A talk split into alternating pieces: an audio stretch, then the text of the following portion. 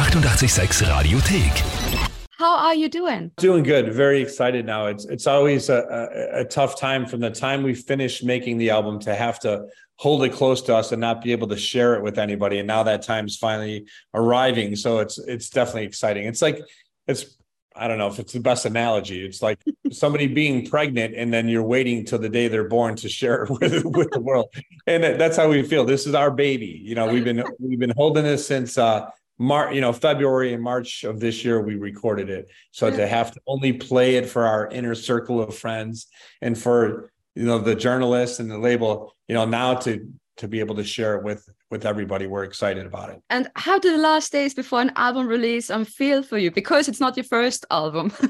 so the first album probably is a bit more exciting, but how is it now? No, it, it's still all very exciting to me. You know, this is like I said, all these songs are are so personal to us. So each time, you know, throughout our career, you know, it just those were important times in our lives you know and, and, that's how we felt in those moments you know so and this is how we we feel in this moment. Um you know so it's exciting to be able to get that out there and and, and share it with the world.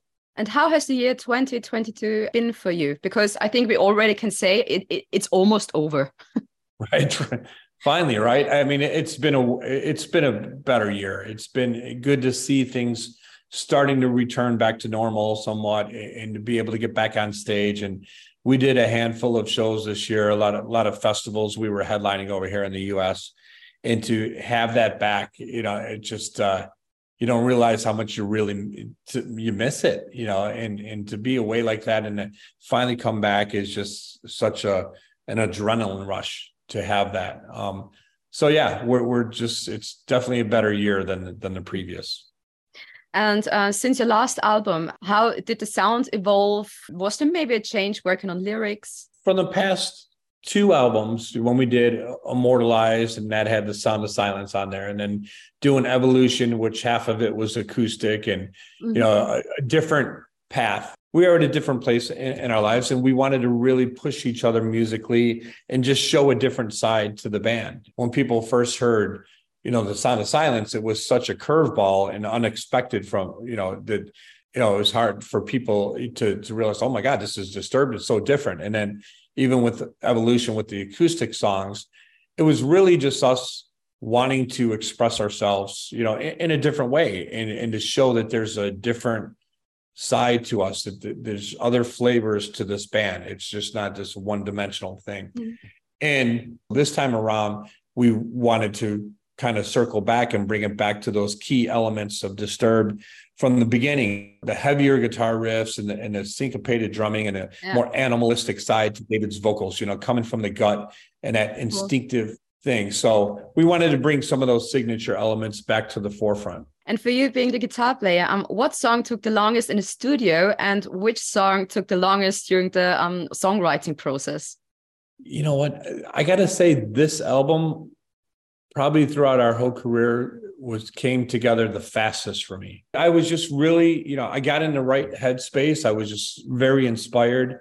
Um, it's been a dark couple years, you know, with, with the lockdown and then with the, you know, the all the craziness that's been going on here in the U.S. and just the combative nature and the attacks on, on each other. And then I, I, went through a divorce during during the lockdown uh, during COVID, and it was a tough, dark time. When we went in the studio and we started recording these ideas, I think almost half the album I like are brand new songs in that moment. I, I I had songs to work on, and I'd, I'd, show up one day in the studio, and I, I would tell our producer, "I don't want to work on that right now. I, I feel really creative right now, and I just want to improvise a new idea. And so a lot of these songs, like, you know, Bad Man and um, Feeding the Fire and Don't Tell Me and Take Back Your Life, a lot of those happen instantly.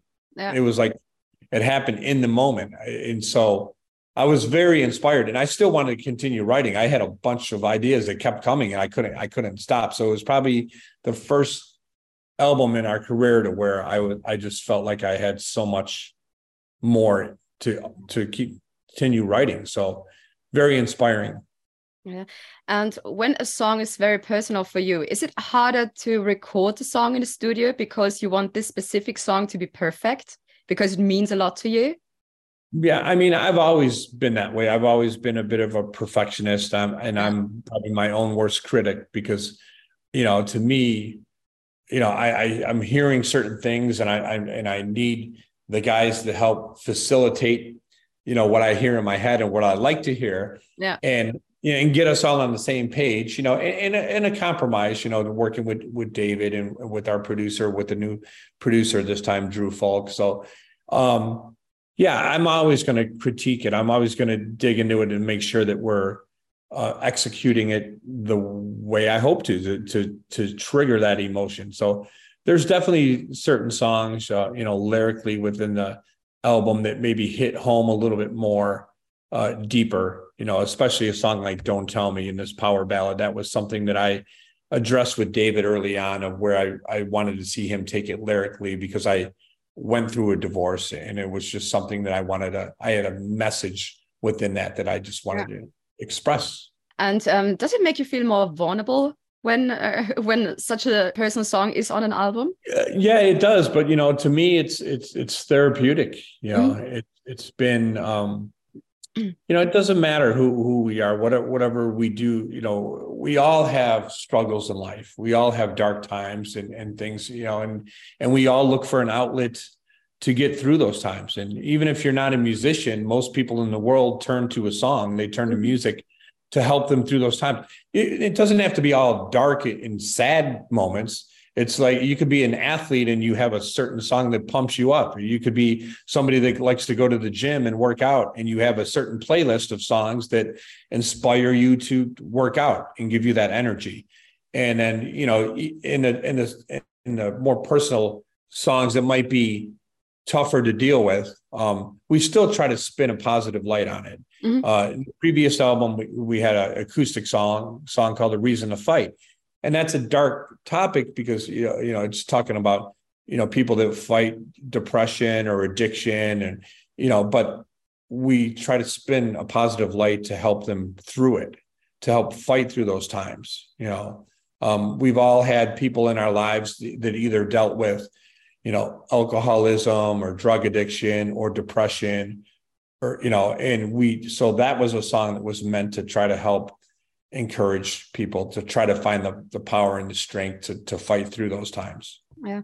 And I think that's one of the most powerful tools about music because you have this one song for a situation. And then years after, you just hear the song again. And then you just yeah. realize, oh my God, I went through this and I'm still okay. I'm still here. It's just the, the power of music. It, it just, it's, a, it's amazing to see how you know it could affect people in that way it's mm-hmm. done it for us i'm not talking about disturbed musical only i mean it does it for me that's why i'm in the band it's therapeutic for me but there's been bands throughout our childhood and throughout our careers of other artists that have affected us in that way. And about the album, more about the album, of course. What would you say will be the biggest surprise? Can we just have a little hint? well, I mean, I think the biggest surprise will be Don't Tell Me because it's the first time we had a guest appearance on there, and we had Ann Wilson from the band Heart appear on the on the album, and she, you know, she's living legend. You know, she's yeah. one of the, probably the best female rock vocalists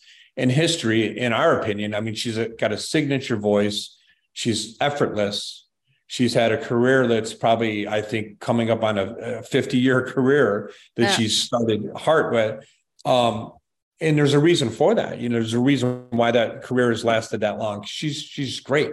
So and when we started writing the song, um, I had a different musical background for the ballad, and David had a different uh, melody, and we were going to work on that song. And I just felt at one point I was in there, I'm like, ah, this just seems like it's a struggle to get this song. I didn't feel like it was a home run. I felt like we were falling short somewhere, and I'm like, yeah do we spend more time on it or do we start over? And so I came into the studio one day. I'm like, you know what? I just want to start fresh. I want to try something else. And I sat there with Drew Fulk, our producer.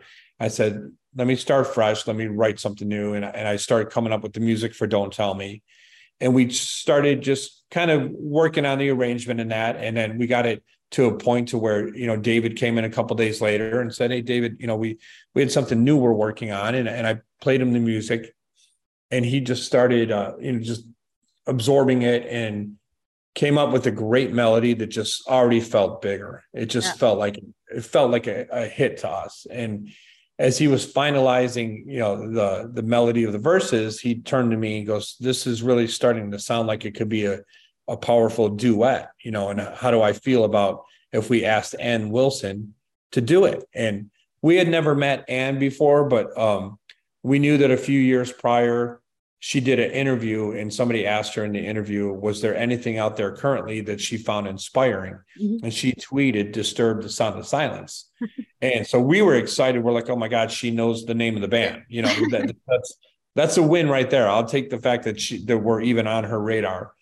And so over the past few years, I think David had reached out to her through social media out of mutual respect. And um, you know, it was enough to open the door a little bit. So when when we were working on Don't Tell Me, uh, you know, David had reached out to Ann and and asked her and he sent her the song and she like responded immediately that she wanted to be a part of it. So cool. we were just all excited. We're like, well, let's let's hurry up and get her to record it before she changes her mind or something or gets too busy. We're like, we got to get there. So we wanted to make it convenient for her. We we said, let us know dates that you're available and we'll come out to you. And we flew out to California. She had a couple days off at the time and we found a studio to to jump into and she came in just so just such a, a nice lady and just so professional. She still has great vocal chops. It was amazing to kind of sit back in the control room and it was just the four of us. It was me and our producer Drew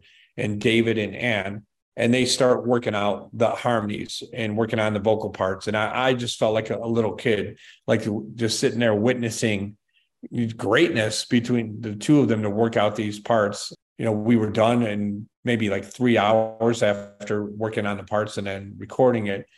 And she just left and we were just like in shock. I know I was in shock. I was like, I'm like, holy fuck. Did that really just happen? I can't can't believe we had Ann Wilson, you know, sing on one of our songs. And she was excited about it, enthusiastic. And, and uh, so I can't wait. I can't wait for the fans to to hear this track. I, I think they're they're gonna you know, there's such an identity to both their voices. You know, people know David's voice when they hear his tone, and they know it with Ann. She's just got one of those voices. So to hear them both singing together is it's kind of a pretty pretty big moment. Yeah.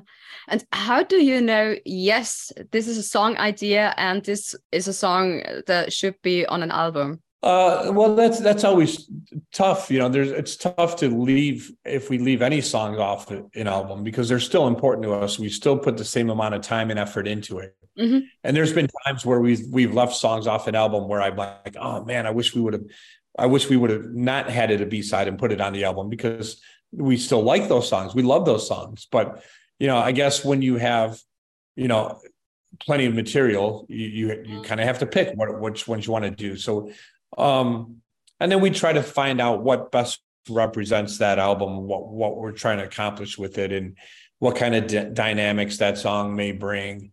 And you know, we like songs. We like an album to have a, a certain sequence to where it takes you on a bit of a journey and a roller coaster ride of of emotions. So it's it's always challenging to try to put that that certain sequence together that accomplishes that. But um, yeah but they're all they're all very important to us so anything we write we try to find an outlet even if it doesn't make it onto the album we try to still eventually put it out somewhere we try to find that outlet for it whether it's in a movie soundtrack or it's a bonus track or something because yeah. we want the fans to hear those too And one of the best things is uh, we're going to see you um, in Austria next year at Nova Rock. so, and it's so mm-hmm. amazing because there are only two tour dates out yet for next year, and one is in Austria. And right. with a new album and new music, which song are you looking forward um, to playing live?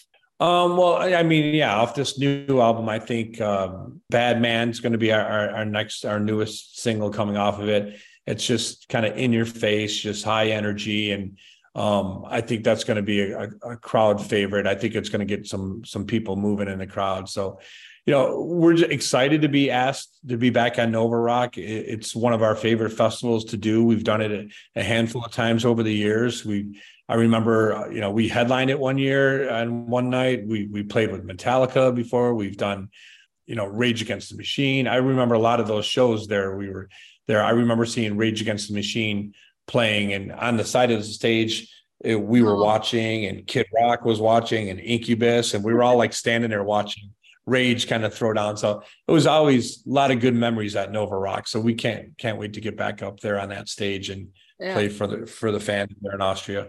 It was so sad that Rage uh, had to cancel their shows for, for the European tour. Still heartbroken a little bit this summer. Oh yeah, yeah, yeah. Um. So and in general, after so many years on stage, uh, which song is the most fun live for you? Um. You know, I, I, for the longest time, I could never really pinpoint it and, and name it because because they are personal, but I don't know. I think if I'm going to narrow it down, I think definitely one of my top three. I, I like playing the light. There's just the lyrics and the positive message then in there, and then the crowd reaction. I mean, when he sings the chorus to that, and, and the and the catchphrase of that of that chorus is sometimes darkness can show you the light. You know, and that's another another uplifting song of saying through all those dark times we may all experience in, in life you know that there's a, that sometimes you need those dark moments to to to learn from it to teach you mm-hmm.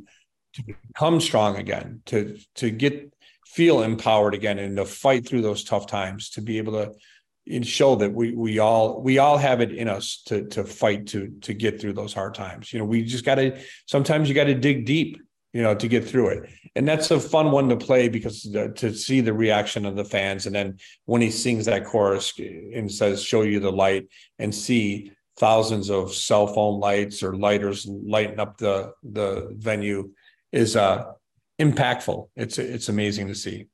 Yeah, there are always those um, bits of lyrics where the whole crowd sings with so much emotion. And it must be so amazing as an artist when you hear these meaningful lyrics from I don't know yeah. how many thousand people.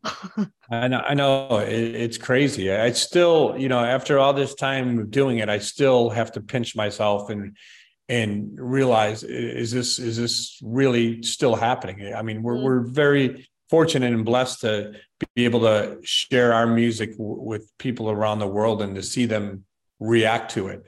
Thank you so much for your time and hopefully see you soon in or soon huh, next year at Nova Rock. Okay, great. Thank you. Die 886 Radiothek. Jederzeit abrufbar auf radio886.at. 886!